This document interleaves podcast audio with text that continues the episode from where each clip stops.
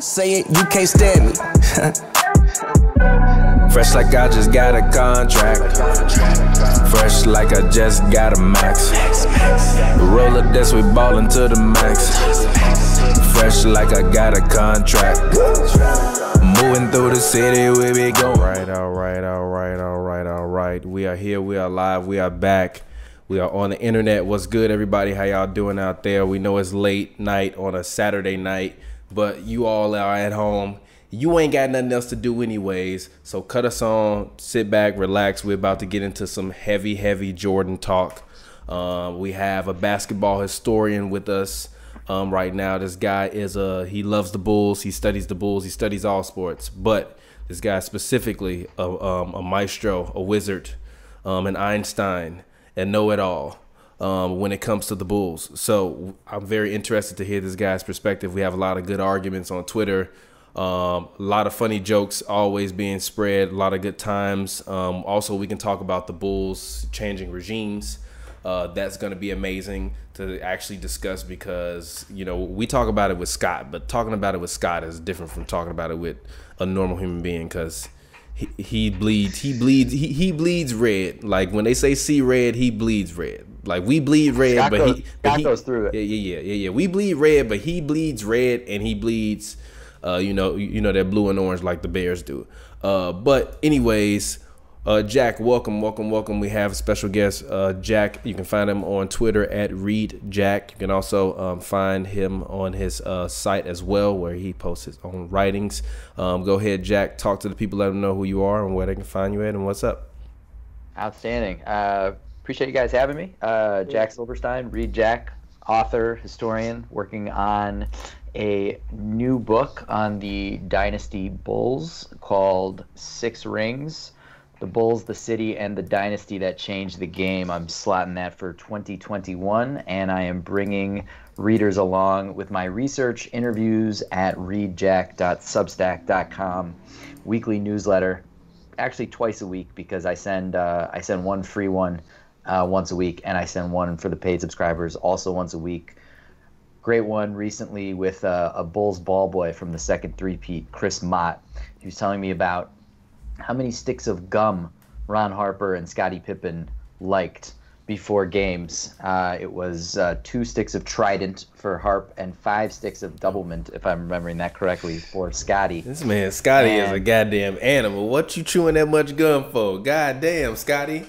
Man well, I think 12. Scottie's, I, I, think Scottie's, he was having them throughout okay, the game, okay, okay, whereas Harp's, Chris, the ball boy, had to roll down the foil and would hand it to him kind of open so that while he was working out, while he was warming up, all he had to do was take it, bite it, give him back the garbage, and then he would go.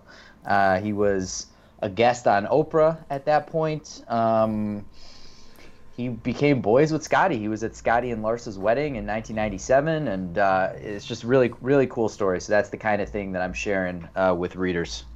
That's amazing. I like that. I like that. That's just yeah. That's yeah, yeah, like a lot of these players, um, you know, little weird habits that they have. You know, as a fan, you really don't get a chance to see those things, but when you get to see people in person, even just seeing right. certain guys work out before and after the game, um, I think that's you know something that I didn't really didn't really think that much about uh, when we first started covering the games about how much people actually you know really worked physically um, before yeah. and after the games. And I see a lot of times the Clippers, I'll see guys stretching and doing all kind of stuff before the games, and then after the games, they in the locker room lifting weights. Uh, so I think that it's pretty cool to like get to see stuff like that because you really kind of see what guys are always in the weight room, what guys are like always are the ones with the plate leaving early. You know what I mean? You really get to see people's work yeah. habits in a different way. So yeah, make sure you when you check it out. Pavi, what's up? How you doing tonight? I'm chilling, bro. You all right? I've been up since midnight last night. Uh, oh, you ain't go to sleep? Nah. Oh. I remember those days. Yeah, those see, I went to sleep. I went to sleep. I went to sleep at like 6 a.m. I know. I, I, I've been staying up pretty much around the clock, but I just, I just can't go to sleep. It's, it's really hard for me to go to sleep during these quarantine things. Like, I don't know why. It's just like, I have no idea. I can go. It just ain't no point.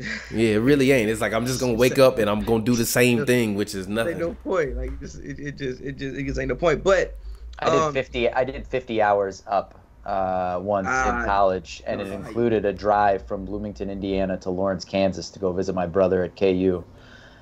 On the final stretch of I-70, I thought that a couple of overhead uh, highway signs were Mario characters.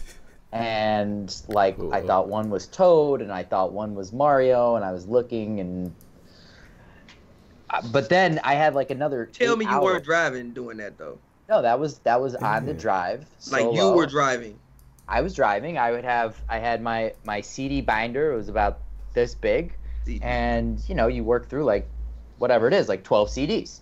And uh, so I was on that, and um, and then I had like another eight, 12 something hours after that that included a KU UCLA game, and then we drove back, and in Iowa City we blew out a tire, and um, and the the trunk of the car was packed so full that we had to unpack the entire trunk to get to the spare, and I drove from Iowa City back to Chicago uh, what it would have been like 35 miles an hour on a donut spare.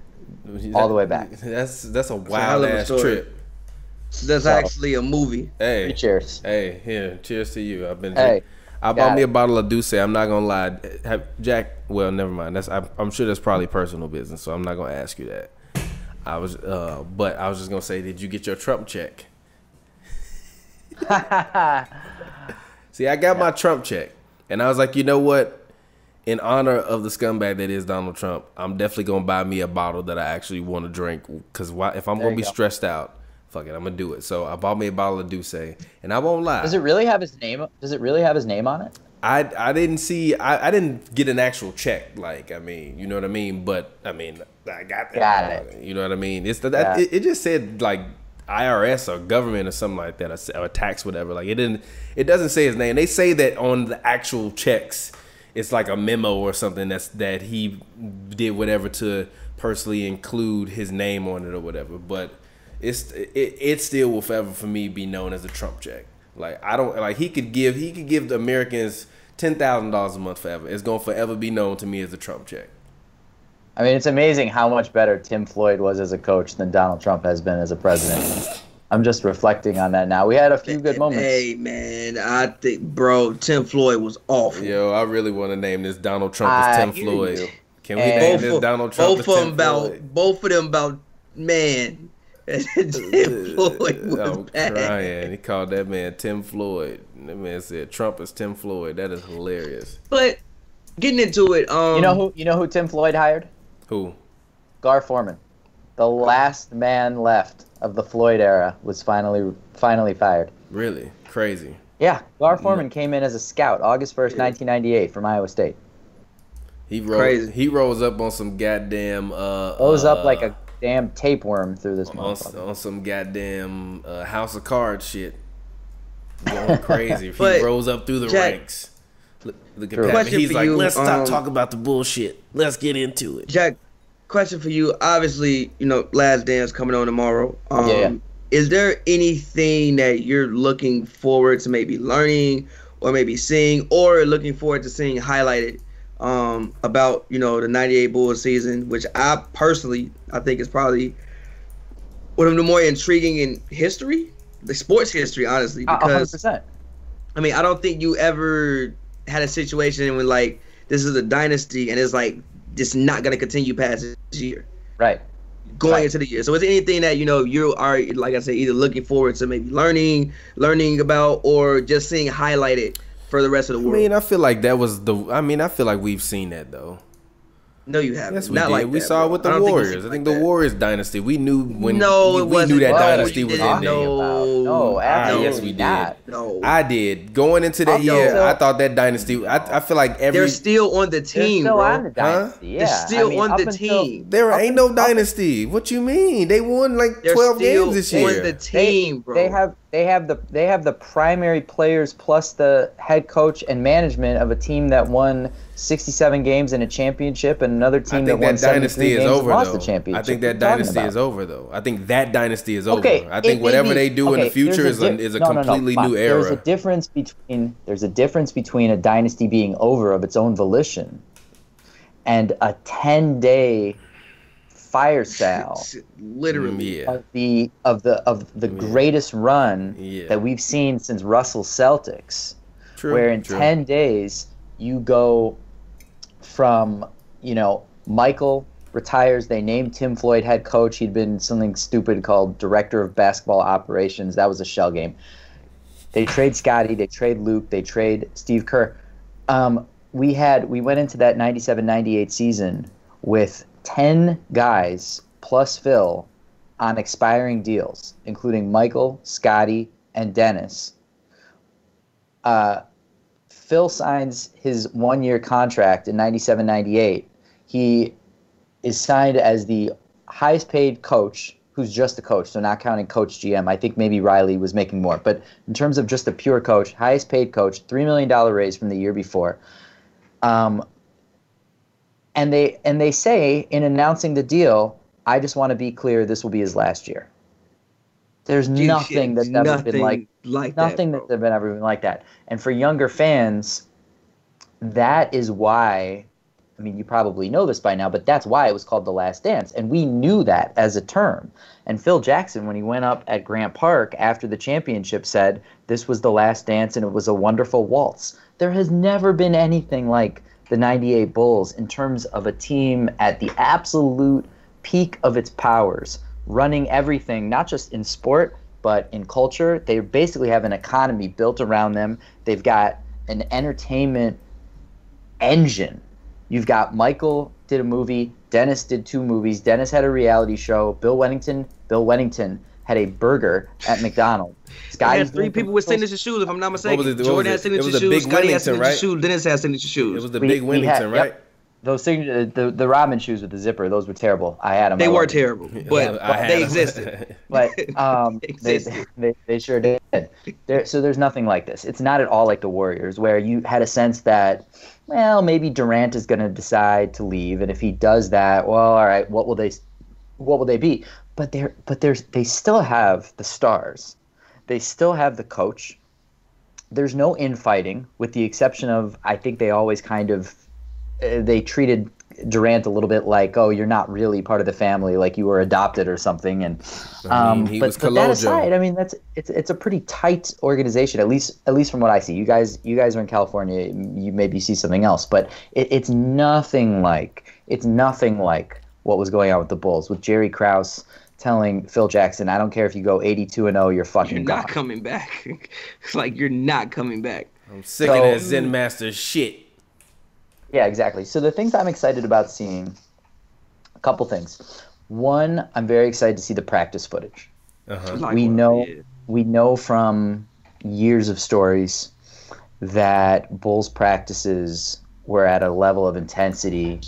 Um, I can't speak to other teams, but Michael brought a, a brought a, a, a great intensity to practice. I think he, in a way, liked it more than the games, even though the games obviously are, are where you make your your mark. uh, That's You where you win he championships. But he liked the competitive edge and sort of like the non-corporate side He, of the nah, game. He like beating You know, he like beating his teammates' asses. That's what he liked doing. He liked punishing people. And in practice, Yeah. that B squad, they used to get they ass whooped, and he enjoyed every Right. moment. In the game, sometimes he would lose. I bet they. I bet he never lost in practice. And when So- he did, that's probably when he punched Steve Kerr in his face. So yeah, exactly, exactly, exactly. Um, Cheryl Raye-Stout. the great reporter, was telling me they even had refs at time, which I I did not know. So I'm excited to see that stuff. I'm excited to see the 1998 game footage on what count you know what is basically like high def camera footage because I'm pretty sure they have better footage than what we would see on NBC on TNT. Yeah. I watch a ton of old games. Um, it Terrible feels footage. it feels in, it feels new to me still, uh, but it's you watch and it's like this is old, and um, you know it's obviously all four four by three ratio. So I'm excited to see that stuff, ground level, floor level shots, beautiful pixels, all that. Um, I'm excited to see how comprehensive it is. I did a, a newsletter where I put out a list of like six things I would love to see in the documentary. One of them is going to be there behind the scenes stuff of the Paris trip. in October in preseason. So they went out for the McDonald's Open. It was a tournament that was held about every other year for about 12 years.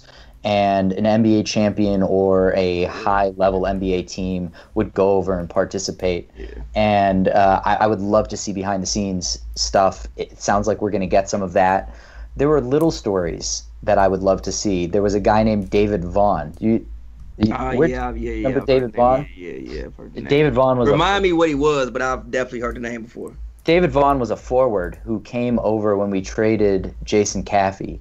And Jason Caffey had played a lot in the 97 playoffs. He had had a yep. little run where he was starting in place of. Um, the big driving question that I have that I'm hoping is answered, but who the hell knows, is you know Jerry Reinsdorf is a very loyal person, and if you think of the the high number of ex Bulls, you know guys played while he owned the team who came on board after retirement in some either coaching, broadcasting, ambassador, scout, you know, all the way all the way up to Pax's general manager. You can you can name a ton of guys. He paid Jay Williams after his motorcycle accident. He offered to pay yep. Eddie Curry when he had the heart condition. The heart condition. He gave huge extensions to Hinrich and Gordon and Luol and Joakim Noah and obviously he gave Michael those two huge deals. He he hooked Scottie and Luke Longley and Steve Kerr up uh, with the sign and trades.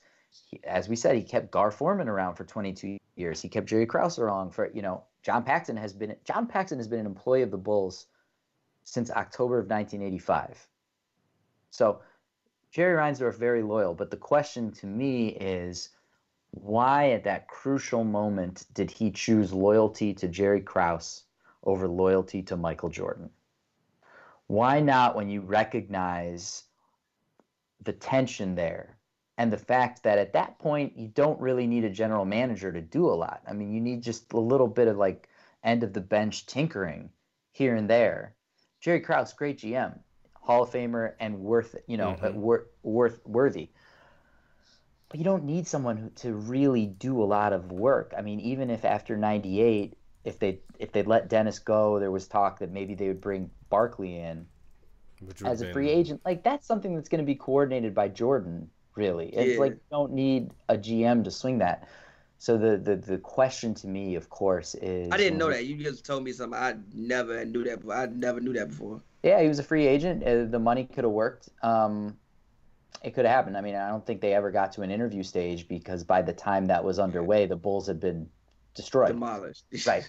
Um, but that's a real question. You know, I mean, Phil, it looks like, was always going to leave. He had theories about how long teams would listen to him. He'd been talking in the mid 90s about possibly taking a hiatus. He was recharged when Michael came back. They kept Scottie, they traded everybody else.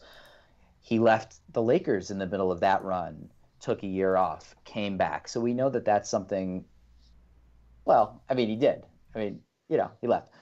So we know that's yeah, yeah, yeah, yeah, yeah. He left. Okay, so we know that that's something um, that he may have done other uh, r- regardless.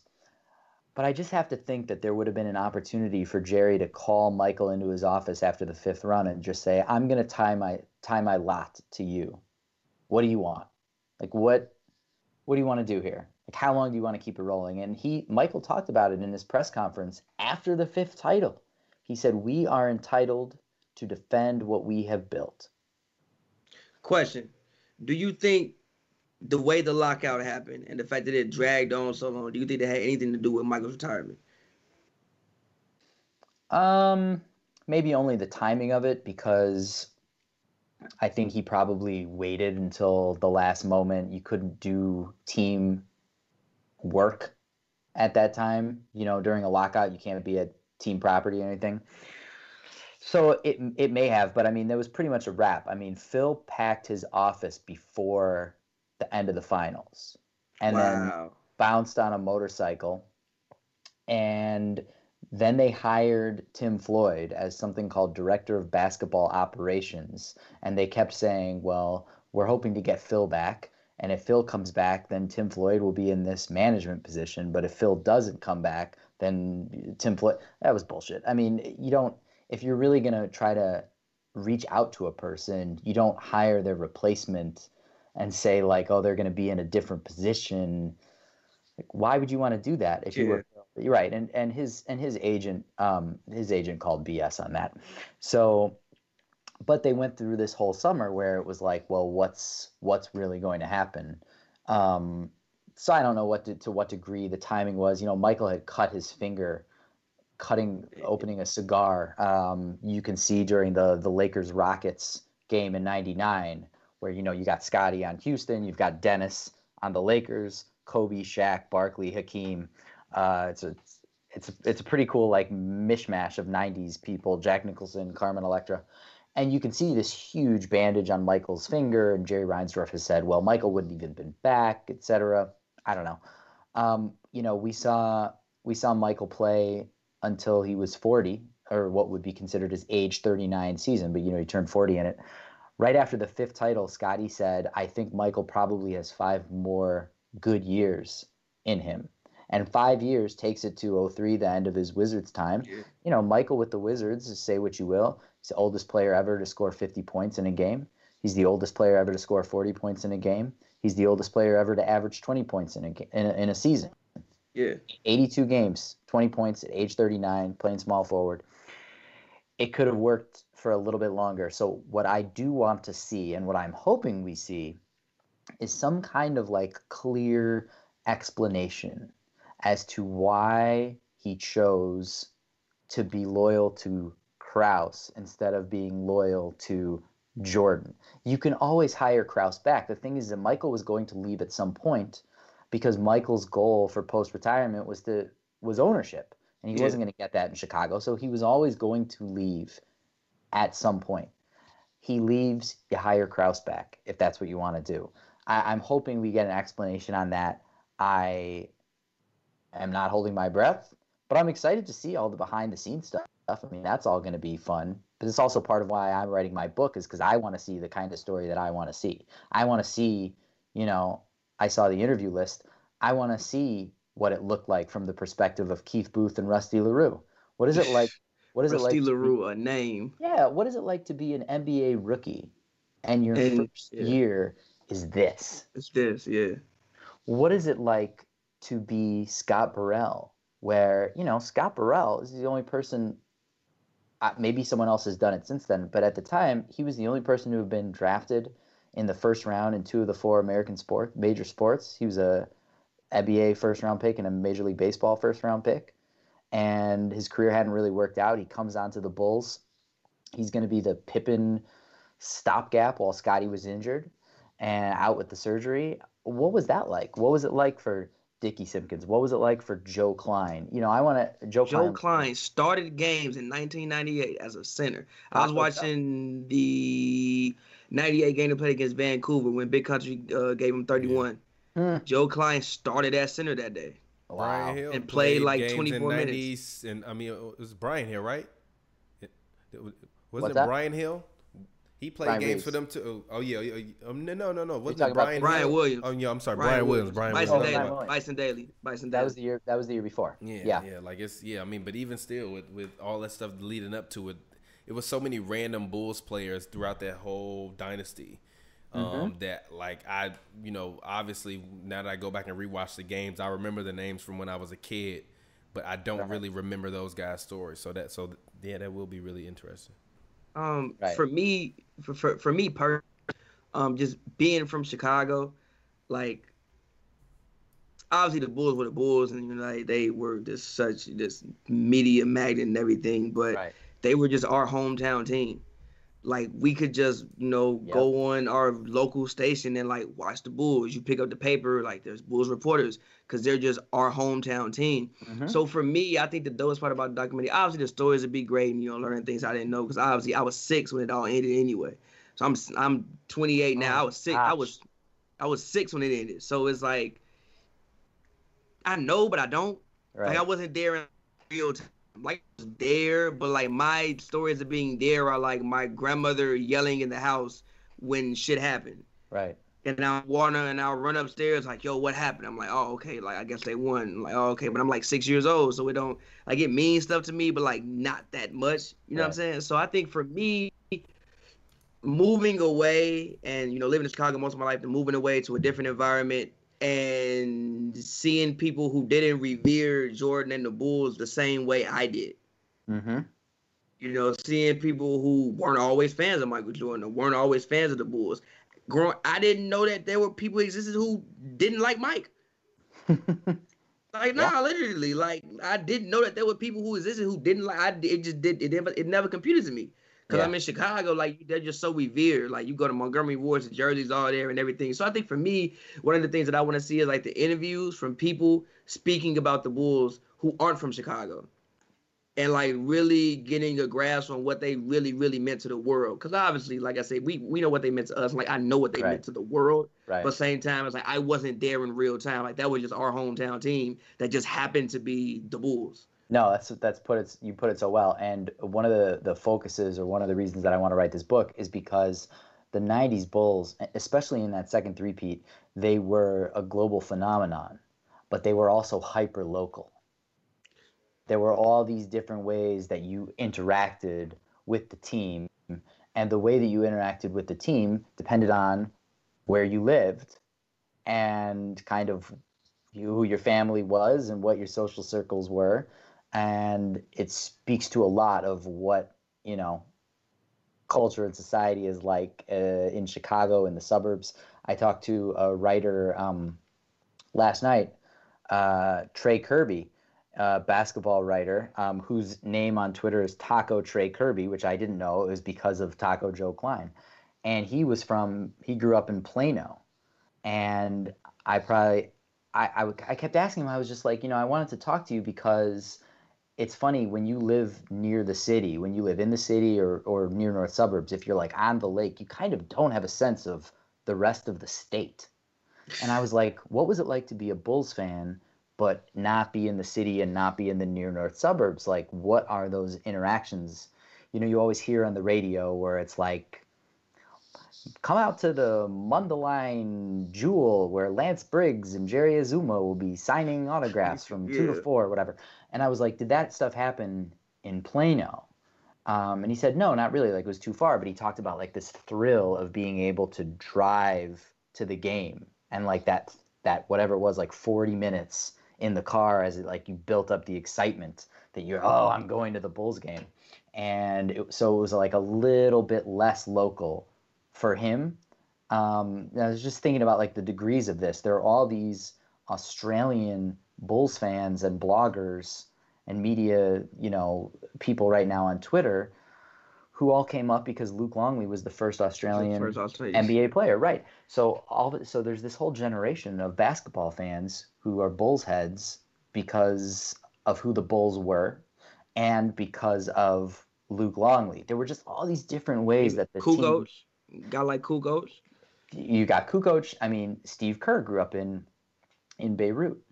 Um, so yeah, I mean, there was a little bit more of that global, international flavor to that second three-peat, and there was this sense, like you said, Pav, that like for us, it was like our hometown local team. So this idea of it being global and local simultaneously is really interesting to me. Yeah, yeah, I agree. Um, but yeah, I, I like that. I, I I think that's what I'm most into, and also I'm happy that Jordan came out and said, "Yo, it's not a documentary about me. Right. It's about the Bulls and everything that happened with the Bulls this season, Right. and I just happened yeah, yeah. to be Michael Jordan on the Bulls. So obviously, 25, 30 percent of it is gonna cover me by mistake, just because I'm just a star. Sure. And any documentary, if you do about a team, the star is gonna take up a sizable amount. But I'm also happy that he came out and said and said like, "Yo, this is a documentary about, like I said, the Bulls as a whole." You know Yeah. why I don't. You Yeah. know. You know why I don't believe that.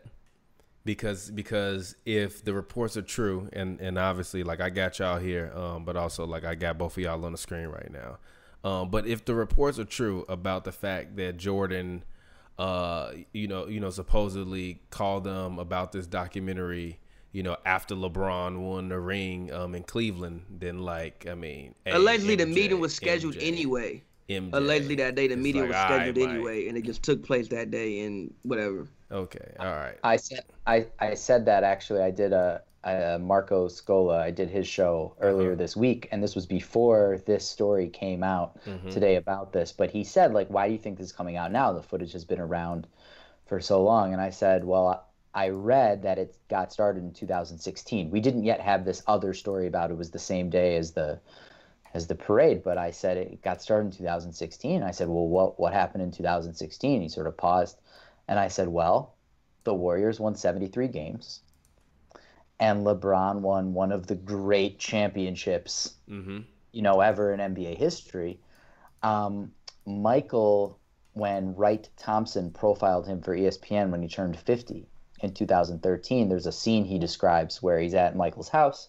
They're watching SportsCenter, and SportsCenter does a Joe Montana or Tom Brady breakdown. Mm-hmm. And Michael's watching it, and he's going, "This is unbelievable. They're going to say Brady because they don't remember Montana." And they did like an online survey, and it came up 50-50, and Michael was thinking like, Joe Montana never lost a Super Bowl. Joe Montana never threw an interception in the Super Bowl. This was 2000. No, that's facts. 13. He never threw an interception in the Super Bowl. That's facts. Wow. Yeah, and this was 2013. That's outrageous. At Sorry, this give me TB12. Yeah, exactly. At this, I- at this point, Sorry, give me, give me. Hey, look, hey, look. Shout out to Joe Montana. Give me that man TB12. Any day of the week. Period. this was 2013. okay. Tom Still, Brady at this point was three. No, I hear you, but he was at this point he was three and two in Yeah. Super Bowls. This is before Seattle. okay, okay. So Michael's sitting there watching it, and he says something like, "God, this is just unbelievable! Like this idea that they would vote for Brady, this idea that they wouldn't remember Montana." And to me, when I read that, I was like, "Okay, he started to see," and so that was like the seeds. Um, so when I heard that this was coming out, you know, it's 20 years, 22 years, or I guess when they did it in 2016, so that'd be 18 years after they shot the footage in 1998.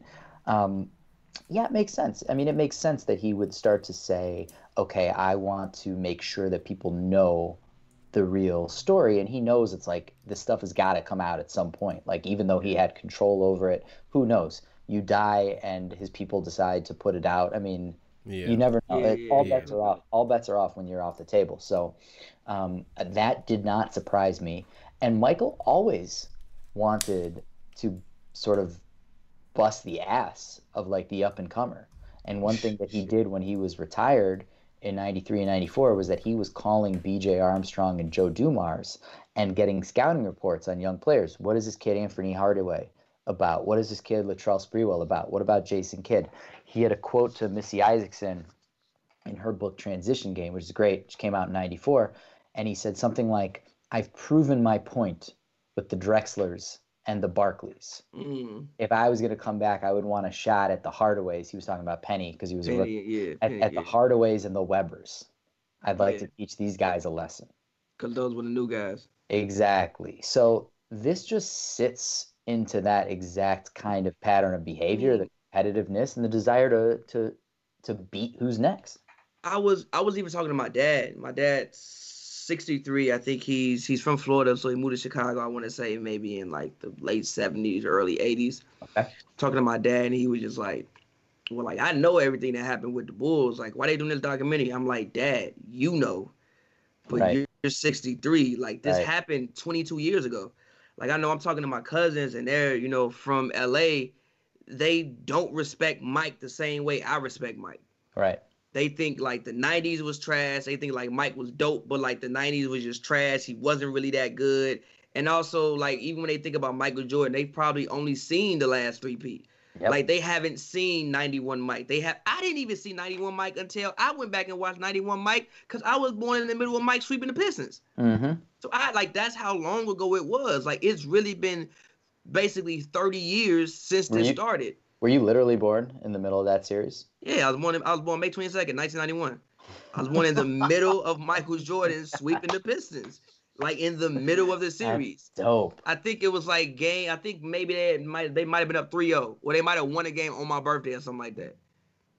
That's like the so- finals hadn't started yet, but I was born in the middle of that series. So like even somebody like me, I don't even remember the start of the run. Like Right. my first knowledge of the Bulls, I remember when they when when they won seventy games because Right. they won it against Milwaukee.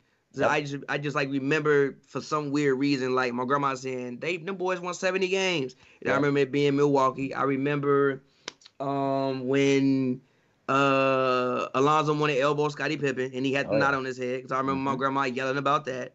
Um I remember the flu game because I remember my grandma saying that boy sick as a dog.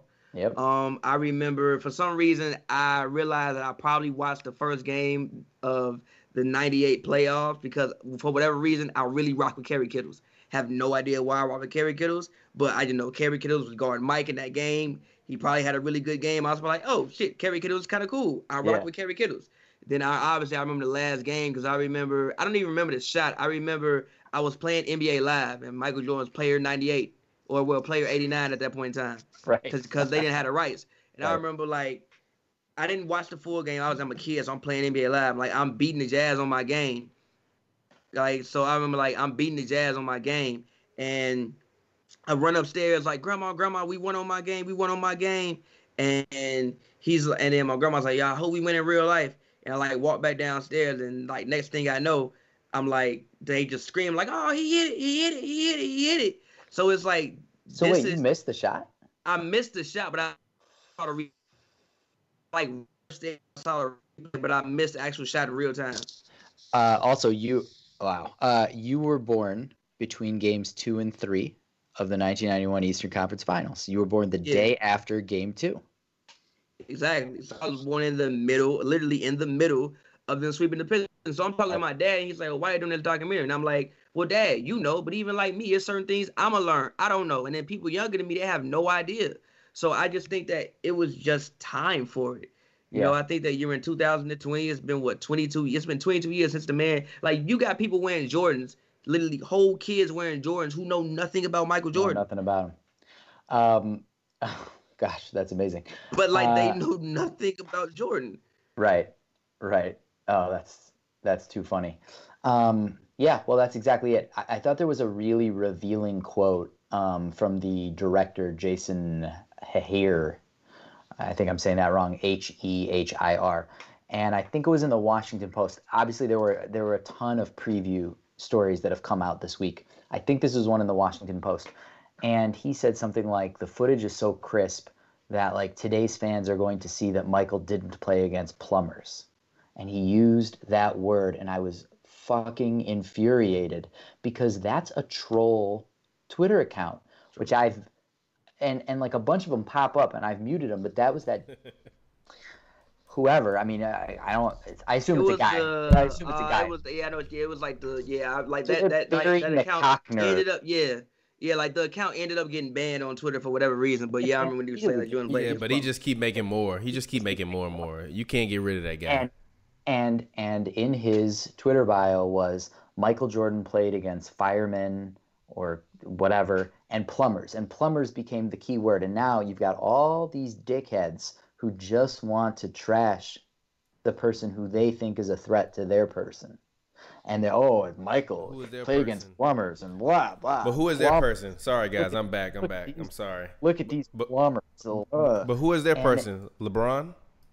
Probably, but the point is, is that this is a troll account. Okay, I don't take it seriously. I mute it because I'm anti-troll because I don't like the idea of just being negative to just be negative, and the idea of just like that you're just going to provoke people and that's your brand. Okay, They say we're. So- I mean, that's what they say we do. uh, all right, but I don't think you do that. But but here's my Thank point. you for that. I Um, appreciate that. I just want. I just know. I'm. I'm. Sometimes I feel like I have to be openly unbiased towards ourselves. So that's why when I hear statements like that, I will more than uh, you know. I like to point that out to the viewers out there and to whoever's watching it, so that way when our guests come on and they're like, "I don't think that," you can hear a different opinion than just like assholes you see on on Twitter who just like care because they love LeBron and they want to be a troll. No, no, no. You can continue. No, no, no. You guys, you, you guys take, you guys have some opinions that I disagree with. Um, but you tend to, you tend to be comprehensive. You tend to have a respect for the full history of the game. If you say something is your all-time list, it accounts for all time. Yeah. And you stand on what you say. All right, but here's Okay, my well, I will say this. I do say all time, but anything before Martin Luther King got shot, I don't really count. I'm just making that. I, I'm just making that known. All right, but you still, uh, Wilt, you know, Wilt had Uh, yeah, okay. He didn't really have an MVP, so 68. All right, but anyways, we're getting off track. So here's the point. Um, the director of the movie says, without irony, you'll be able to see that he didn't play against plumbers. Plumbers, the director. And this is a reaction to a troll Twitter account. So you have to wonder if that, at the very least, it's on the director's mind.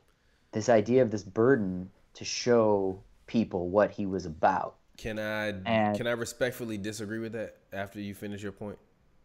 Please go ahead. I will say Point- that I don't. I, I don't like that Barry McCocket or whatever the whatever the, the hell the, the name of that account is whatever. I hate that account. No, fuck him. I, I, I literally Fuck I- him, and I'll swear because it's after midnight here. I mean, so I mean, I mean, I mean, I don't give a fuck to be honest. I, I be my mom watches this sometimes, so I be trying to chill out because she be saying saying something she like watching. So I be like, all right, I'm trying to say fuck, but fuck that account.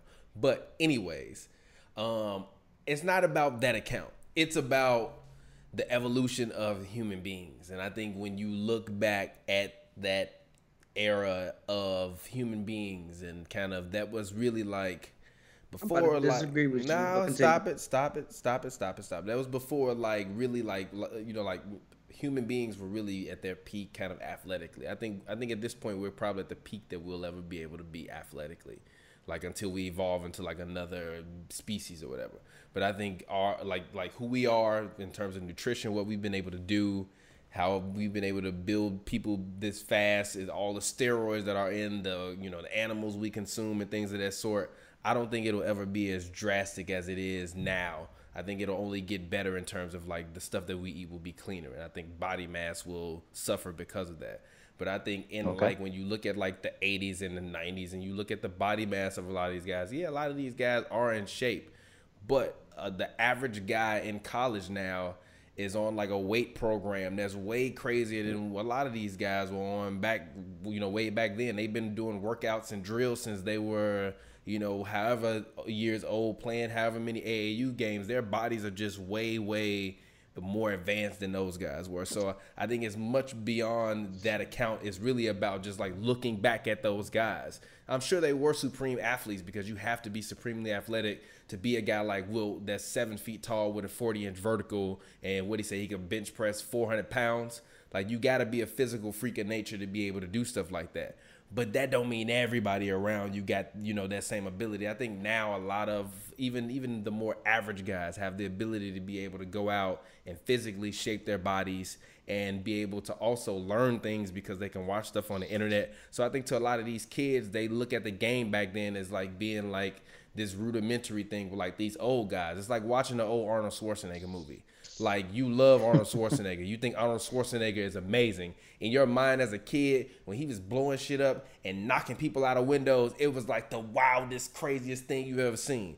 But then when you go back and you rewatch an Arnold Schwarzenegger movie, you realize like, damn, like a lot of this action look a little bit cheesy because CG got a little bit better. The movies got a little Nah, bit better. but so the, the product around yeah, around Arnold but got I- a little bit better. but the so it just But I don't makes wanna- Arnold Arnold doesn't look as Oh, sorry, go ahead. uh, no, no, but I'm just saying Arnold doesn't just- look as I as just- polished as he did before. But that doesn't mean that Arnold wasn't the shit when the Arnold was the shit. If that makes sense. I just want to respond to that because I think a lot of this is people don't understand how incredible Michael Jordan was. Like if you drop Michael Jordan, wha- whatever he was in the '90s to the NBA today, he's still the single most elevated player in the league, probably. And maybe there's only three people who come close, three to five people who come close. Like I just think a lot of kids just really don't realize how spe- Michael Jordan will make a lot of people look like plumbers because he was just that good. Right. He was he was actually just that good. The same way LeBron makes people look like plumbers. Like literally, Marcus Morris, a grown man on a fast break, grabbed his arms. LeBron James cons- still went up, made the layup, and yelled in his face, "You look like a child." Yeah, but he don't look like a plumber. He looks like, but compared to He don't LeBron, look he like a looks like a child. though. He don't and look in like 20 a- years, he don't look like no child. No, no, I've no, seen that no, man in person. No, he don't look like no I'm goddamn you on that. child. Listen, listen. I've listen, seen that man in person. He don't look like no damn child. years- Stop it. And look, and in 20 years, when a kid goes back and finds that exact same video and Yep. sees what LeBron James did to that man and how he's throwing grown men out the way because LeBron James is just LeBron James is gonna they're gonna say the same exact thing about LeBron James. you played against plumbers. I disagree with They- that because people But don't say that I about think- Shaq. Huh? People don't say that about Shaq. Yes, they do. course they People do. No, talk they about. don't. Yes, I, they I've do. never heard anybody Yes, say they Shaq do. played against plumbers.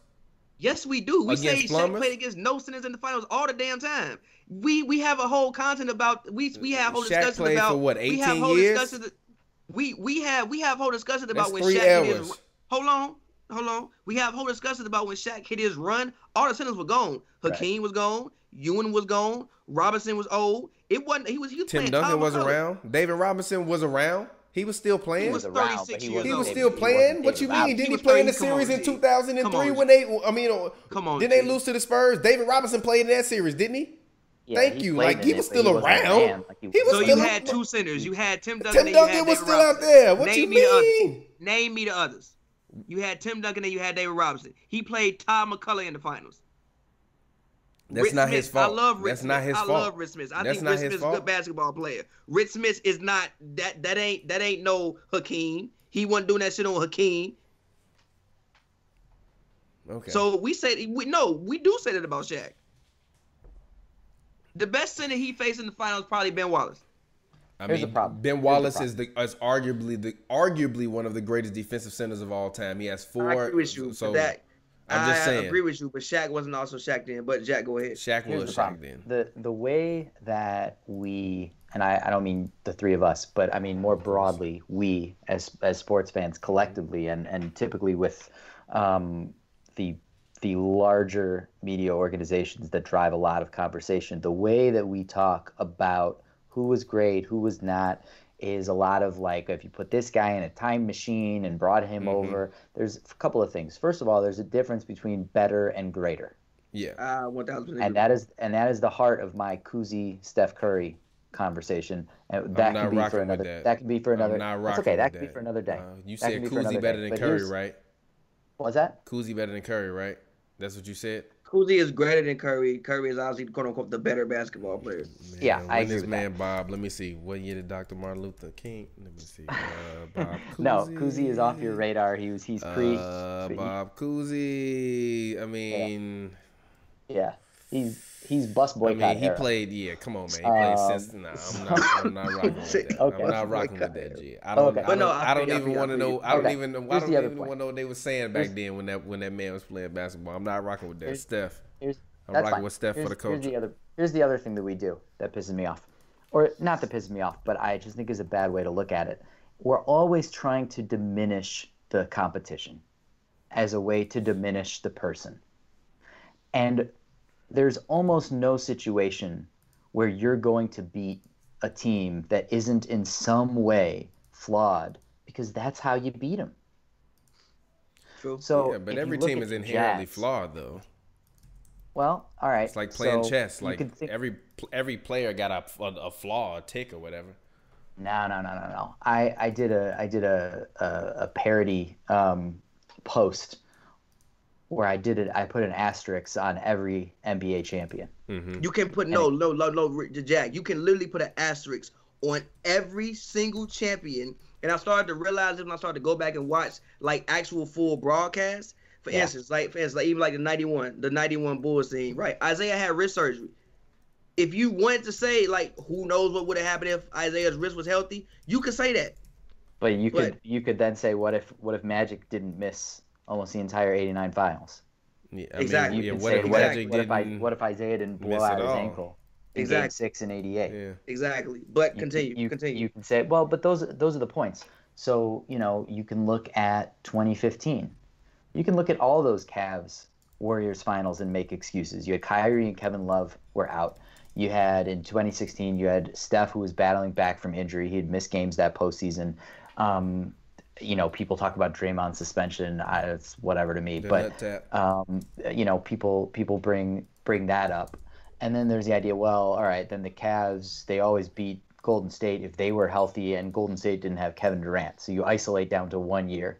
Um, and now you've got people who say, well, the Raptors only won because Durant was out, and then because you know because Clay got hurt, and you know we say, well, Shaq, he wasn't doing that to prime Hakeem, and you say like, well, you know, MJ never got past the Pistons until Scottie was. A... you can do this for everyone. And the fact is, is that there's a reason that some teams win and some teams don't. And part of the reason is that it takes a, a great deal of circumstance mm-hmm. to be at a place where you feel like you are at your peak, where all your players are healthy and believe in the system and are getting along and are mature enough but not too old. You know, people try to be like the Bulls did beat the Pistons till the Pistons were over the hill. The Pistons were younger in 1991 than the Bulls were in 1998. Is it true? So I think that we have to just stop trying to always cut down people by trying to cut down their competition. And that's where I get into this idea of greatness versus, uh, like, okay, was Dwight Howard is he better than Bill Russell? I don't know. I guess you could make the argument that he is. No, um, he's he's physically bigger. No. no, I know. I agree with you, but he, you know, he's physically bigger. You could look at that and go like, well, Bill, you know, Dwight Howard would eat. Look, it doesn't do us anything valuable yes. as people who want to understand sports to make those comparisons. It doesn't give us any like valuable information to sit here and say, for example, or here's a better example, to say that Klay Thompson is better than Elgin Baylor. Okay, that doesn't tell yeah, me anything. Worth, doesn't tell me anything yes. worthwhile about yes. Elgin Baylor's place at the time when he was playing. Yes, that doesn't um, give me any useful information. True. I so 1000 agree with you. I'm all the way on board. Yeah, so so that so that's where I that's where I get, and that's where something like this documentary is valuable because yeah, people should see what Jordan and the Bulls were about. I mean, they should see it in a way that makes them understand their drive, their talent, and shit. I mean, you can draw a direct line from the 70s Knicks to the 90s Bulls, and you can draw a direct line from the 90s Bulls to the to the 2010 uh, Warriors. I mean, there's there's a direct line from Phil having been with the Knicks Jerry Reinsdorf grew up in New York. He wanted a team that played like the Knicks. That was part of why he wanted Jerry Krause. And then Jerry Krause hired Tex Winter, and Tex Winter brought the triangle, which is how the Knicks they they didn't work out of the triangle, but they had that five point offense, the idea that everyone's an equal threat on the floor. And then you've got Steve Kerr, who played for the second three-peat Bulls and goes and coaches the Warriors, and is going to bring the same mentality of being able to switch one through five or one through four and being able to be mutable, being able to have a lot of guys on the floor, interchangeable, multiple guys who can run the you know who can run the offense, multiple guys who can guard multiple positions. I mean, you can draw a line. So for me, as a fan, as a historian, as a researcher, I want to know kind of where everything came from. And yeah, we're gonna listen. We're gonna run into a fucking buzz saw of nonsense and shit talk as this as these five weeks go off. You better believe it. And people are going to use this as an opportunity to just sell the talking points that they already sell. You're going to have Jordan fans who are just going to be like, "See, fucking, he was," and you're going to have you're going to have all like the LeBron people who are going to say, "Look, Michael's fucking old," and oh, oh yeah, what would LeBron do to Jeff Hornacek and Bryon Russell? Like, dude, shut the fuck up. He would do the same thing he did against Jose Juan Barea, aka JJ Barea, which is not a damn thing.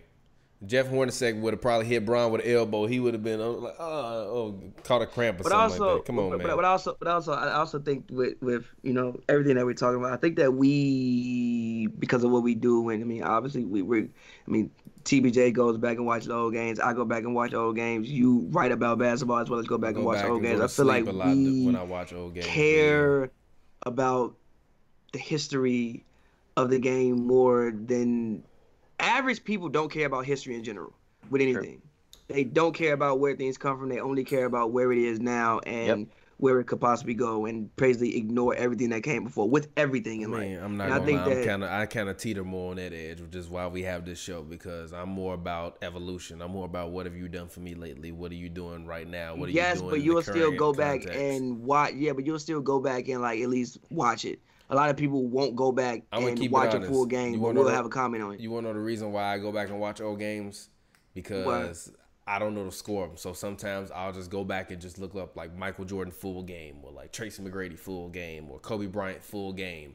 And it'll turn on and it'll bring up some random game from like March 25th, 1997 Bulls versus uh, uh, uh, Suns, you know, in in Phoenix, and I'll be like, I'll watch this because I don't know who wins.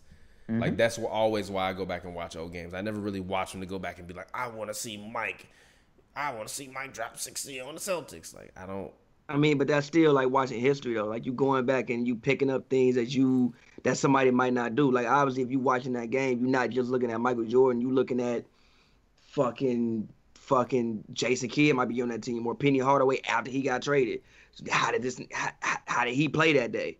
So right. it's like a lot of people don't care about history, and we just happen to be some of the people who legit care about history, I, I which mean, is look, why. I'll put it this way: I, I I'm gonna just say this this, and excuse me for being a contrarian, but I just disagree with that because from a programming perspective, from a how I program my life, like in terms of my viewing experiences, when I am when it's late at night and I don't want to like pay attention to a game because a lot of times when I'm watching NBA games, I'm doing other stuff, but I'm still watching the game.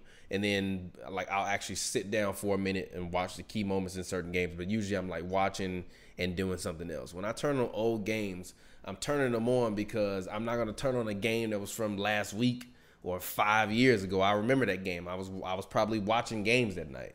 I turn on old games because I don't necessarily remember the I, you know, like I, I wasn't an active participant in it. So it's almost like it's a live game to me, if that makes sense. Like if the NBA mm-hmm. literally just programmed a channel with all old games that and they made it with the same lineups that they were back then, but they had them like programmed where like you can go back in every game of the year. You could watch like what the schedule was in the 70s and what it was in the whatever.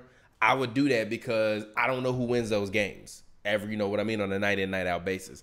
I don't just well, you're gonna watch get your them. wish because we're not gonna have sports until like 2021. So yeah, yeah, yeah. you're about to see that. Yeah, but I don't. I mean, but I'm just saying, like, I don't just sit and I don't just watch old games because I want to see players moves or because I want to know who some who the who the ninth man on the on the on the Vancouver Grizzlies. Like, I don't care. I just want to fake see a real game that's happening right now. So I turn on an old game to do that. So whether you talking about yeah, like, but it's like but but so it's like, like Patty said you're you do you're doing that anyways. So it doesn't it doesn't make a difference if I sit mm. down to watch old games because I want to mm. like I want to learn what was Dr. J like in the ABA.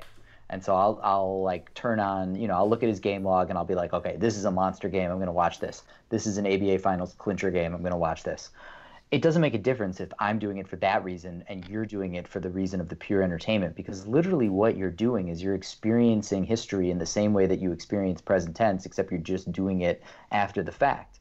The reason that we're able to talk or I'm able to talk, mm-hmm. you know, about the 90s Bulls is partially because I sat there and watched it as it happened. The reason your mm-hmm. show is so good that the two of you do such a great job is because you Thank sit you. there and you watch the games. So it doesn't make a difference if you're trying to do it for historical purposes, if you're trying to do it for entertainment purposes, you're still soaking up the information. I went and tried to watch some ABA doc games and I came away wowed by this like s- sort of rotund maybe six six small forward named Super John Williamson who was like smoking everybody. He had this sick mid-range game. He's kind of like if like Khalid El-Amin was like a was like a little That's bit taller and was a two guard, but was like better. I was just like, who is this guy? And then I went into like the sports fan uh, group that I'm on on Facebook, and I was like, hey, who are the older heads? Who can tell me about Super John Williamson? Why is he killing guys? I tried to watch this ABA doc game. Like, it doesn't matter the reason that you do it. It just matters that you do it and you start absorbing the history and getting an appreciation for something that you wouldn't otherwise know. It gives you context to understand what it is that you're looking at today. And then when you see Giannis doing what he's doing, then you can you have some frame of reference for why that's impressive. Yeah, but I feel like that's also part of the reason why like I make the arguments that I make when we talk about those better arguments. Like I like and, and even with the greater arguments, like like like yeah, okay, I mean from that perspective, yeah, like I am going back and I'm watching the games um and I'm seeing them from that perspective. But like when you think about like seeing a Giannis or versus like some of these older guys, I've watched some of these games with a lot of these older guys. I've watched a lot of these 80s games, these 90s games. And I usually when I'm looking at the game, I'm thinking about how all the players of today would exploit everything that is wrong with those players' attributes back then versus now Even when Nah, I look back at old to two, look at. I'm, I, I'm, I'm, I'm, Yeah. I mean, it might be the wrong way, but that's just how I, I look, look at, at it it though. opposite, when I look at the game, See, like honestly, I'm, I look when I'm it watching 80s opposite, games, I'm like, yo, I- Steph Curry would be annihilating them right now. Like he See, would be honestly, annihilating them right now. See, honestly, I look What's, at it what's opposite Steph though. Curry's biggest shot? any shot You that wanna you talk about all want this shit. any shot The that you want to take Oklahoma beyond eight City feet. shot. The Oklahoma City shot. Yeah, exactly. So we're Oh, you talking mean- about a regular mean- you season mean shot biggest for shot? a guy who's the only unanimous MVP in NBA history. He's got two MVPs. He's been in Yeah, five but is finals, basketball about moments though? You, but do you determine who's better off moments? greatest- Arguably the greatest shooter of all time, and his biggest shot is a fucking regular season game. yeah, but do you determine who's better off of off of moments, or do you determine who's better off of what they're accomplishing and what they're doing?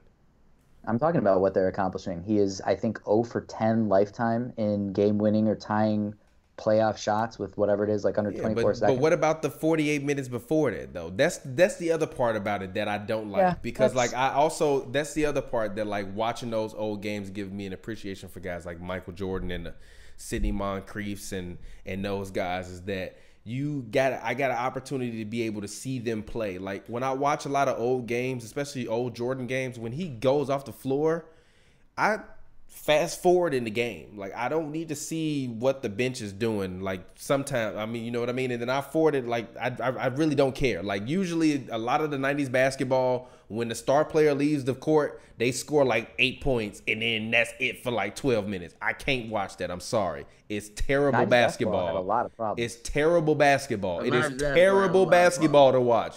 80s and 90s basketball is terrible. Well, actually, you know what? Late 80s and mid 80s basketball is good to There's watch. no- but see, but 90s that's another basketball is That- terrible to watch. I watch a lot of 90s basketball. It is terrible to watch. It's just a and that's another sluggish problem with how we talk, okay? Because there's no such thing as 80s and 90s basketball. Okay, let's get it. Because that's just Let's what talk. people say now when timelines are compressed. But but, I'm watching it though. I'm seeing it. It's a different style of basketball. It's a completely different style of basketball. No, but at the time, 90s basketball was held up as everything wrong with the sport. It's not the 80s. In the 1990s, when it was actually happening, all you heard about was like, where's the free flowing movement from the 80s? What is all this isolation game? What is this two? What is this two man game? What is this like rough and tumble game? Look at what Pat Riley has done to the game. Look at what Chuck Daly has done to the game. You know what is all this? They're moving the three point line up and down, and Yeah, because they want to generate offense. Because in the '80s you were getting offense. In the '90s it came to a halt because it was just so many athletically big the- guys out that's there the point. you can do anything But that's the point. So you just characterized the very, very different ways in which the '80s game was versus the '90s game. But now people are so quick to say, "Oh, the '80s '90s game." Yeah, There but I don't no think the 80s, '90s had 90s better game. shooters than the '80s. I think the '80s had better shooters of the basketball than the guys in the '90s. I, I But really that's do. exactly what I'm. But okay, but that's that's what I'm saying. You have to go back and watch things to understand the difference between those eras. Otherwise, you compress it and you just say like. I do. I know, but this is what I'm saying. I'm watching those games, but usually when I'm watching those games, now whether I'm looking at it from a pure, because I'm an entertainer and I'm I like entertainment. I look at sports more for the entertainment value. Go get more drink because I got more drink right here, and unless y'all want to hop off, I'm cool talking basketball and arguing about this shit. But I'm I'm down I'm down to one sip and 27 percent on the computer, so I am close to tapped. Okay, well, cool. But all I'm saying is is that is that I look at sports more for entertainment value.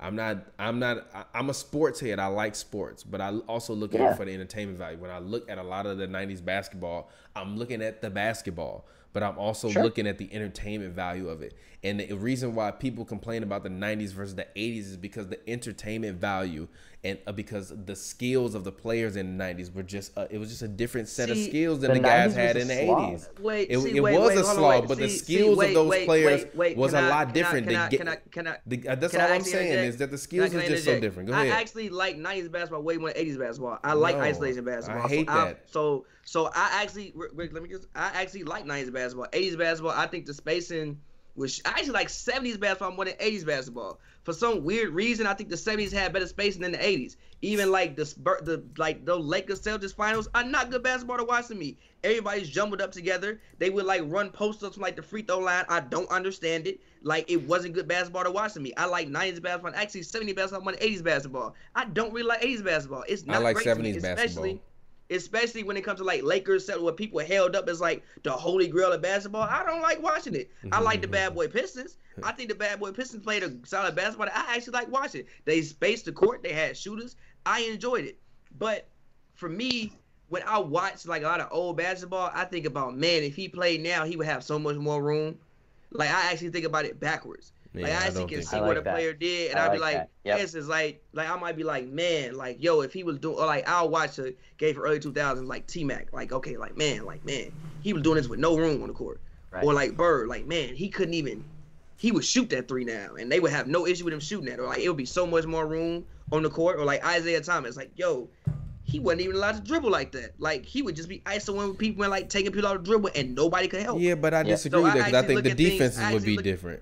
Like that's what I'd be looking at. Yeah, but at. I actually like, look at yeah, but I look at things backwards actually, like because again, I don't think that the players in the past couldn't play. I just think that they played the way the game was played at that point in time. I don't think that that meant that they couldn't play basketball. I- and same yeah. thing when I like go back then, like if you reverse players back in time, they not doing the same thing. Steph Curry ain't pulling up from 40 feet in 1982. They gonna sit him on the bench. yeah, but he, can shoot from that. anywhere on the floor though. That's what I'm saying. Like, But listen, he, but- like but, he but can listen, but shoot listen, from I'm anywhere on the he- floor. I'm listen, listen. I'm not saying that he wouldn't be good. I'm just saying the Steph Curry you get right now, you wouldn't get in 1982. Great Yep. players are gonna be great players regardless because they're fucking great. You could put a great player on Mars and he gonna figure it out because he's great, but the greatness not gonna look the same.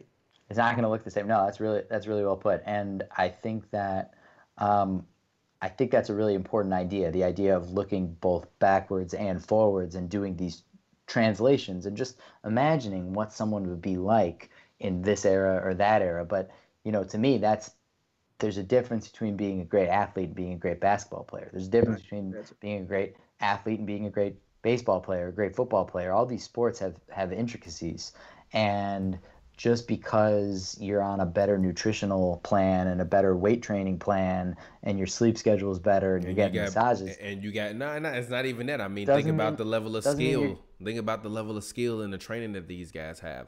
I look at a lot of '80s and '90s basketball, and a lot of guys can't dribble with their offhand. Most of these guys nowadays can go usually in both directions with either hand. Yeah. but a lot of these guys have terrible basketball IQ. So like you, you can do all these moves, but like your mental game ain't there. Yeah, but when I'm watching the '90s Bull or early '90s Bulls games, when they playing the Miami Heat or when they playing the Knicks, um, I mean them games, and Pat Riley is running full court presses the entire game because Craig Hodges can't dribble the ball past the goddamn logo. Like that's what I'm talking about. So I, I'm not looking at the game today and thinking, yo, he gonna get like like literally when Rondo pickpocketed Lonzo, everybody was like, yo, Lonzo, what's going on? back then they running full court presses. This man Craig Hodges can't dribble at all. Couldn't move with the other hand at all. He getting the ball, taking two dribbles, throwing it to Mike, throwing it to Scottie. He like throwing it up court. Like that's what I'm saying. You When I still look got at- a lot of people who handle like ain't the craziest, but I feel you. I mean, they just don't I get mean, pressed full court. But Yeah, you got yeah. a lot of I people just, who but I think, ain't the but I think we right also, uh, it's not just skill, and it's not just athleticism. It's both of them. And I think that yeah, these guys are on good nutritional plans, but also these guys are extremely skilled. A lot of these guys can do things that a lot But of these I don't guys think can that do. the people in I the think past the reason why a lot of those extremely guys in the past I just think that like a lot of the rules prohibited. For instance, for instance, like for instance, like the first game that Isiah Thomas when he was on Knuckleheads podcast, right? He said he came and played the uh, Bulls. He was like, man, back in my day, if you did all the between the legs dribbling, they was gonna knock you out when you got to the rim. right? That don't mean Isiah Thomas couldn't do the dribble moves. I mean, I don't want to get tackled when I get to the rim because we not doing that. That don't mean he wasn't skilled. It just mean that's not what, like, for instance, Larry Bird. That don't mean he couldn't shoot because he was shooting two threes a game. Nah, that's just not what they did. Who said that he couldn't Right. shoot? I'm just saying, like, people will like if you talk about greatest shooters, I think some people were like, oh, well, this guy shoots so much better than this guy because he takes more threes. Or people think people shoot better today than they did in the past. But I don't think they do. I think they just shoot more threes. I don't think they shoot better. I can say they shoot more. I don't think more equates to better. I think Steph Curry shoots better, regardless. Okay. I think cool. Klay Thompson shoots better. I think James Harden shoots better. I don't. Usually, I don't think Harden's a great more shooter. I think Harden's not. a good shooter. I disagree I don't think that. Harden's a great shooter. I, think Harden's a good shooter. I think he takes 20 that. fucking threes a game. I disagree So he shoots 37%. I think Larry Bird just as good a shooter as James Harden. I think Larry Bird is one of the best shooters in NBA history. I do I think. Reggie Miller is one of the greatest shooters in NBA history. He was shooting 42% in the 90s when you could grab people and hold people off Yeah, ball yeah. with six threes a game. Mike Yeah, shot, great. Mike You know shot my- better than him in the mid range though for the nineties though. I just want to say that for You the nineties you know in the mid range. bird status and it, Go and ahead. it, and it speaks to this idea of Yeah. skill versus just strictly training or athleticism. Larry Bird, six nine, small forward, playing in the days of true centers, true power forwards. Played 13 years, and he averaged 10 boards a game for 13 years. Crazy, but I also think Bird was more of a power forward than when he was a small forward. But that's Well, that's all right, but I'm, I'm just saying. But yes, you know, yes, but yes, I agree with you. so to me when you when you look at say like a bird versus durant argument and you completely discount what Bird. bird could bring to the table um you know i think it just does the game a disservice I agree with you. yeah I don't think it's discounted what Bird brings to the table, but I mean, I, I I- think, but but also I'm not one of those people that just automatically think that Kevin Durant is better than Larry Bird. I actually think that Larry Bird is better than Kevin Durant. I think Larry Bird is a much much better rebounder, a, a, a much much better passer. Um, Kevin agree. Durant is a much much better defender than Larry Bird. But if we're looking at who won, who was MVP, who came up bigger when you needed him, usually, uh, who had a good run when he was young and and in the middle of his career is Larry Bird. I think Kevin Durant. The only way Kevin Durant could have caught Larry Bird was if he would have stayed with Steph Curry, but he left Steph Curry to go hang out with his friends, and I'm not upset with him. But yeah, fellas this has been a good Yep, time for and sure. i'm gonna, I'm gonna take For I'm sure. gonna take my last drink here on hoops and brews For sure. Let- thank you. All right. Go ahead, man. We appreciate it. We will get up with you next time, man. Thanks a ton for you know coming through, talking Bulls with us, arguing basketball with us. We appreciate it. Um, and thank you, man. Keep providing us with the history. Um, keep reporting on the game. Um, please make sure you drop your website again and your Twitter handle so that way everybody can follow you. And then uh, we're gonna we're gonna go ahead and get out of here. Definitely. Well, everybody should uh, check me out on Twitter at Read Jack, and I am working on the book Six Rings, and you could be up on my research, my interviews. Uh, sign up at readjack.substack.com for the newsletter. I drop uh, I drop one newsletter a week for uh, the paid subscribers and one for the free ones, and, and the free ones are better than what a lot of people bring with the paid. So uh, get at it, readjack.substack.com. Really appreciate you guys having me on. No, really thank you. appreciate what you guys what you guys bring to the landscape. Uh, it's you. really important. And I really I really appreciate it. Hey man, Thank keep you, doing man. What you do that, bro. because we need people like you to keep doing it. Uh, You know, you know. Hopefully one day, you know, we'll have other kids that will see stuff like this and think, man, I want to become a historian of the game and follow the game and really get to know the insides and outs of the game. Thank you for doing it. We appreciate you, dude. You have a good night. Be safe. Stay All healthy. right, you too, guys. All righty. Bye. Alrighty, folks. So that has been Hoops and Brews episode number one. What is this? Episode number one eighty eight. Hoops and Brews episode number one eighty eight. Yeah, man. How you feeling? Who me? Yeah. Any final words? I mean, I mean, I guess this is our Uh, episode that's going. I mean, that's going up for the weekend. Feel great. Uh, I mean, I'm excited about talk tomorrow about, to or- see the documentary. Um, I'm in the yo. I'm in the yo. 2K, right? Yeah. I'm in the playoffs on 2K. My fucking starting point guard has spinal injury out for the year in a contract year. You got a what? Oh, Spinal injury. He's done for the season. that's unfortunate. Yeah, so I might play a game of 2K, see what I can do, maybe make some music tonight. But I'm tired as hell. I'm probably eventually end up going to sleep at some point. But I feel great, man. I'm excited to see the Bulls documentary tomorrow. Um, and yeah, man, shout out to all the fans who've been, con- I mean, watching stuff and supporting us, even though there's no basketball on it. We kind of just everybody's freelancing with topics right now. So shout out all of y'all. We thoroughly appreciate it, and um, you know, hopefully there's more sports to talk about sooner than later in a safe manner. Yep. Yeah. And also to the person that said, um, you know, Craig Hodges shot 49% for the year, I didn't ask you his shooting percentages. What I said was I was watching games where they were running a full court press and he couldn't dribble the ball up the goddamn court. Yeah, but Craig That's Hodges not should have been playing point watch. guard though. Like Craig Hodges wasn't a point guard. That's like not what when I they ran watch. Mike at point guard, that's when they had the most success that That's season. not what, but that's, but it's not an attractive product to watch, and which is my point. And, and Nah, just put Mike at point guard and stick Craig Hodges in the corner. When they double him, pass the ball to Craig Hodges because you can't leave him. I know, I like- know, like no, what- no, like what Doug no. Collins actually did in that I season. didn't. When did you hear me say that that don't make good basketball sense? What? I said it wasn't attractive to watch. I didn't say I it don't make good said. basketball sense. I- I it makes basketball sense, but I did. it's not attractive to watch. I know what you said, It's but not what I'm attractive to saying is watch. that's Doug Collins' fault. Why the fuck Craig Collins dribbling the goddamn ball?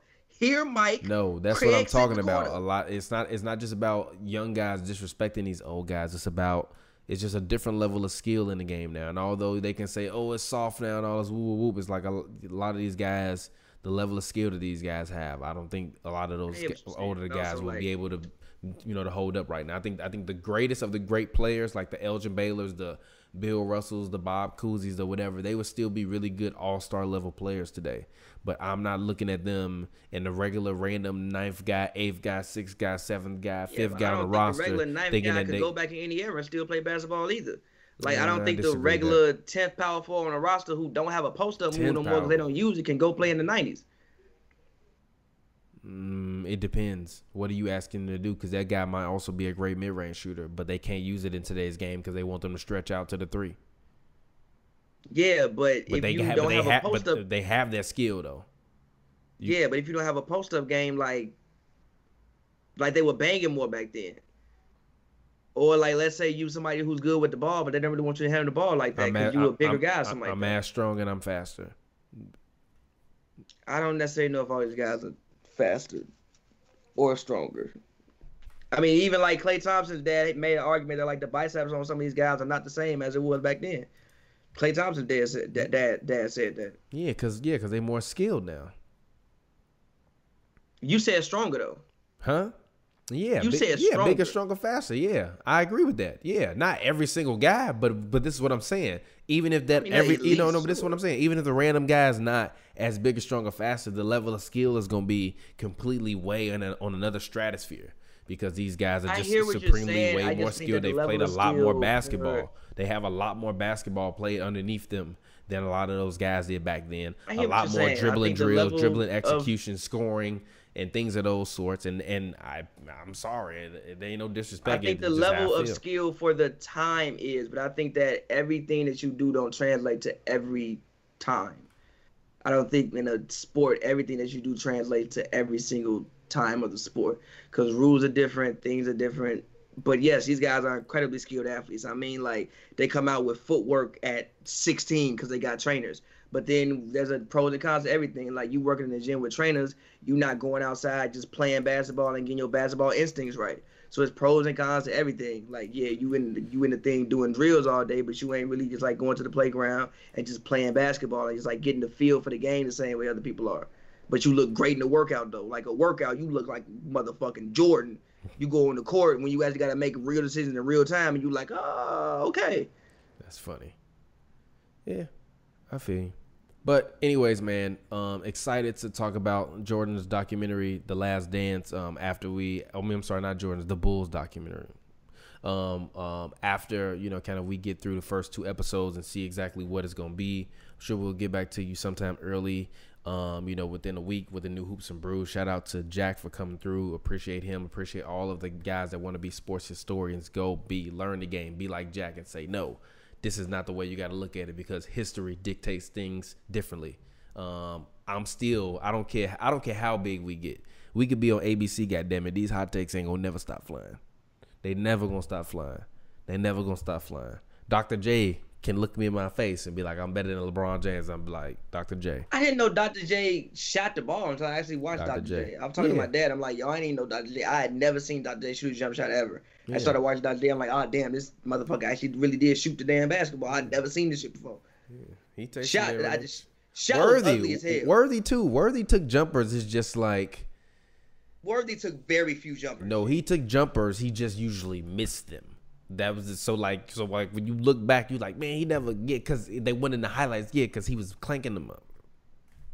Worthy also really took very few jumpers though. Very few jumpers. not that few in them playoffs games, yeah. But if you ever go back and watch some of them old regular season Lakers games when it's just like when they just playing a random team B, whatever, and, and they and then Magic out there dipsy doodling and worthy. see, I'm gonna like keep it G with you. I don't enjoy watching Showtime Lakers. I really don't. Like the Lakers after Kareem retired and once they got like Yeah. a little bit more like modern, like 89, 90, 91 Lakers, I fuck with. Showtime Lakers, I don't like it, bro. They had like nine bigs on it. Literally, it was one play. They set up a post play. Bob McAdoo set up the play for Kareem. What are you doing, G? From the free throw line. But that's what I'm. I don't wanna watch this. But that's what I'm talking about. But you like 80s. I don't like 80s. Yeah, but I'm. But I didn't say that I like the '80s Lakers. Fair. I'm gonna say I like '80s basketball. I like '80s basketball. I'm I not like- watching a lot of '80s Lakers. No offense, and, and it's nothing personal. I like. I actually like watching the Lakers play other teams. Um, but but also like I said, they just it just felt like the game flowed a lot faster in the '80s. Um, but up and down. yeah, I mean that's just how I feel about it. But um, yeah, man. Uh, yeah, I guess that's it, man. It's hoops and brews, man. Uh, hopefully Michael Jordan. I actually, I really would love to see the opening shot of the movie, The Last Dance. What if I told you a team, the best team in NBA history, was told that they could never repeat again? Open the shot What the opening shot's gonna. opening like shot, that, opening shot. This Mike right now with his te- he got tequila, right? Mike got his tequila. He like he's sitting there. He like like you know, looking back, it was crazy. I'm not gonna say I was perfect.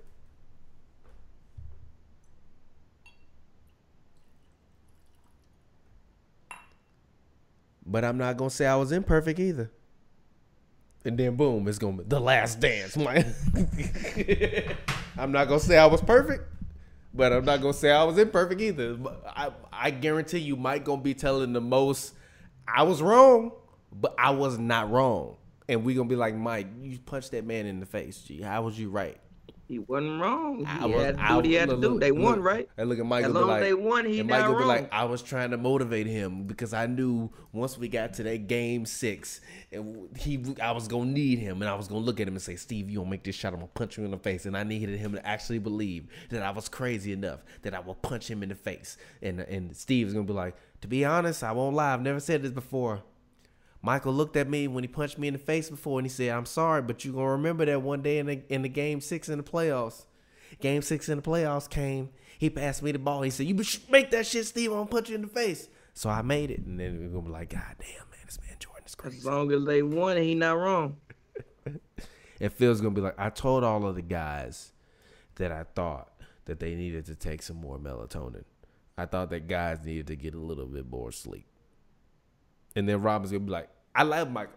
Michael's my favorite, but Michael never want to talk to me. Like we talked on the court, but I come to Michael after the game. Michael don't. Ne- Michael, Michael never want to talk to me. Michael never want to talk to me, but it's okay. It's okay. it's okay." And Bill Wennington gonna be like, "I had a burger. They sold it at McDonald's." Will Perdue gonna be like, "I'm. I respect the check. Thank you." Will Perdue not on there. He not go. Oh yeah, he not gonna be on there. He went on there. He, No, no, he- no. He was He not. first team. Hmm? He was on. He was on the first team. No, no, no, but repeat. no, but it's not just about that whole last year. Th- They chronicling the whole thing leading up to I the last was year. chronicling the last dance, bro. I thought it was No, bro, the- no, bro, no, year. bro. They chronicling the whole thing up until the Okay. up until the last year. So like it's so like it's told through like Mike's story of like Mike. So it's so literally like they said Michael Jordan mom like reading letters from him from when he was in college and shit in a documentary. So so literally you see like the full Bulls dynasty run up until literally the last year. But basically, the documentary is is surrounded by like the premise of like that you know you, you know that this team is never gonna play again after this. So then it's gonna be like let's rewind, and then they're gonna take you back to the beginning of like how all of it happened and built up and got to that and made it there. So it's not just like about the last year. It's about like all the totality of all of it. It's I don't I don't believe it's just about the, the, the because literally I was watching like Good Morning America clips with um um uh with Diane Roberts I think that's her, her name and Michael Jordan and Michael Jordan was talking about um you know like when they covered you know you know his college experiences when he was you know coming up and growing up and going to college and how like um, there's a part in the documentary about after he made the shot um, in college, he went from being Mike Jordan to Michael Jordan, and and like how he went to the Bulls. So like it's not just gonna be about the last year. I think it talks about the whole the whole run as a whole, the kind of leading up to that point. So I'm interested to see all of it. all of it. I haven't watched any content of it. I just want to experience it in its full entirety. Yeah, I mean, I haven't either. I just watched like a couple interviews. Um, you know, I didn't even watch that. I don't want to see shit. anytime Mike talks, I want to I want to listen to what Mike uh, has to say, especially these days. Especially these days, like I feel the same way about Kobe. Like I was the same way with Kobe, where I was like, "Yo, I gotta really like tap into Kobe," and then you know before we I knew it, No, like, you Mike's know, not. had, I'm, like- I'm sorry. Mike's not. I'm sorry. Mike's not as inquisitive as Kobe. I disagree with that. I just think Mike is uh, Mike doesn't stern. lend his knowledge at like like like when Kobe said we're different. They are really different human beings. Mike is the legit maniac. I really think Kobe's a very nice guy. I actually think Michael Jordan is is a dead ass a maniac. I think Kobe is actually just Kobe was actually a really really nice guy who just on the basketball court Yeah. flipped the switch and became his personality. He I think he just had a I'm going to be great at whatever I do person. I legit think Michael Jordan's an actual maniac. That's funny. I think he's literally a maniac. That's funny. Like hell. even when Kobe said, "I'm competitive at things I know I'm good at." I think Mike is competitive at everything, I am too. even I if feel he's him. not good at it. Uh, literally, LeBron. I'm competitive LeBron. at things I know I'm good at. When I'm good at it, Let's make it happen. You and your high school teammates versus me and the homies. Pappy, you gonna play? you gon' they, You playing, I, they Pappy? I mean, I mean, Are you I mean, I playing? don't play. They gonna beat our ass. Nah, you gonna be nah, hell no. You on a six you you six man. You ain't playing. I don't want nobody on my team. I don't want nobody on my team that say that we gonna lose. Again, I am competitive. I only with want you on my team if you- at. if you know we I gonna know win. I'm good at it. If I you am think we gonna lose, I don't things want you on my I'm good at. team. If you think we gonna lose, I don't want you on my team. Yeah, I can't competitive rock with that. with things I know I'm good at. So when we talking about rapping, I'm competitive because I think I'm a pretty good rapper. Bron so when it comes to that, studio I am competitive. don't don't don't. don't. So when it so when it comes You know to what I'm talking about? I have I'm talking about that broad meme. When he like in the studio where he's like, don't, don't, don't, don't. Uh, yeah. Yo, I just Nah, want to say yeah, so that- that, 2 Chainz album will forever be remembered because of that meme. By the way, That- yeah. because but also that album was fire. By the way, so hopefully some It's a good kids album. see that meme and be like, "What's that meme from?" and go back and listen to the album because that album I, I love that album. My bad. But yeah, I'm competitive with things I know I'm good at. If I'm not good at it, I'm not competitive. That's funny as hell. So yeah, I think Mike's competitive. at Everything I can think Kobe is like, yeah, I'm good at this, so I'm competitive with it. Rocking. Like when Kobe said, I like to engage in conversations I know I can win. Me as fuck. I like to engage in conversations. I have a high percentage of winning. If I can't win that shit, okay. Yeah, but I think about winning every conversation. Jordan Drive. Let's get it. We in this bitch. We in this bitch. Let's get it. Jordan Drive. Jordan hashtag Jordan Jordan. Actually, that's gonna be the name of this episode. Jordan Drive. I'm gonna put Michael Jordan. Jordan face on the on the cover of uh of a of a what's a, a fam name Now you know, from the movie the Drive. pictures. No, from the movie Drive. I'm gonna put Jordan face on the dude from the movie Drive. Oh, I know what you're talking. About. That movie was terrible, by the way. That movie was not terrible. Go back and rewatch it. It probably is, would be decent to me G, now. we was in the gonna theater. rewatch it, G, we went to the theater. It was like me, you, Joe, You Lotto. there? Yes, G. It was like me, you, Joe, Lotto, Scott, and like Kendall or somebody there. G. The, the movie was so slow in the beginning. They was talking the whole time during the movie. They had their phones That out. They was recording. I'm like, terrible, bro, nigga. stop, G. I'm trying It to watch this wasn't even movie. terrible. And then like in literally, and then literally, two of them was like, "Yo, we finna leave. We finna go to, to another movie theater." They they left. Then, like right when they was about to leave, he's like smash homie head in the elevator like a pump. I mean, you know, like a watermelon or a pumpkin. They was like, "Oh shit!" And they came back and said, oh, "What the fuck? What the fuck? oh shit!" That, that movie was. I will. I will never forget that movie because that shit was funny as hell. Like, oh shit! I know I went to see it, yeah. but uh, yeah, that's what I might do. I might actually. No, I'm not gonna watch it. That was right before I left um, Chicago too. That's funny as hell. Might might watch a movie. Sorry. might watch a '90s action movie.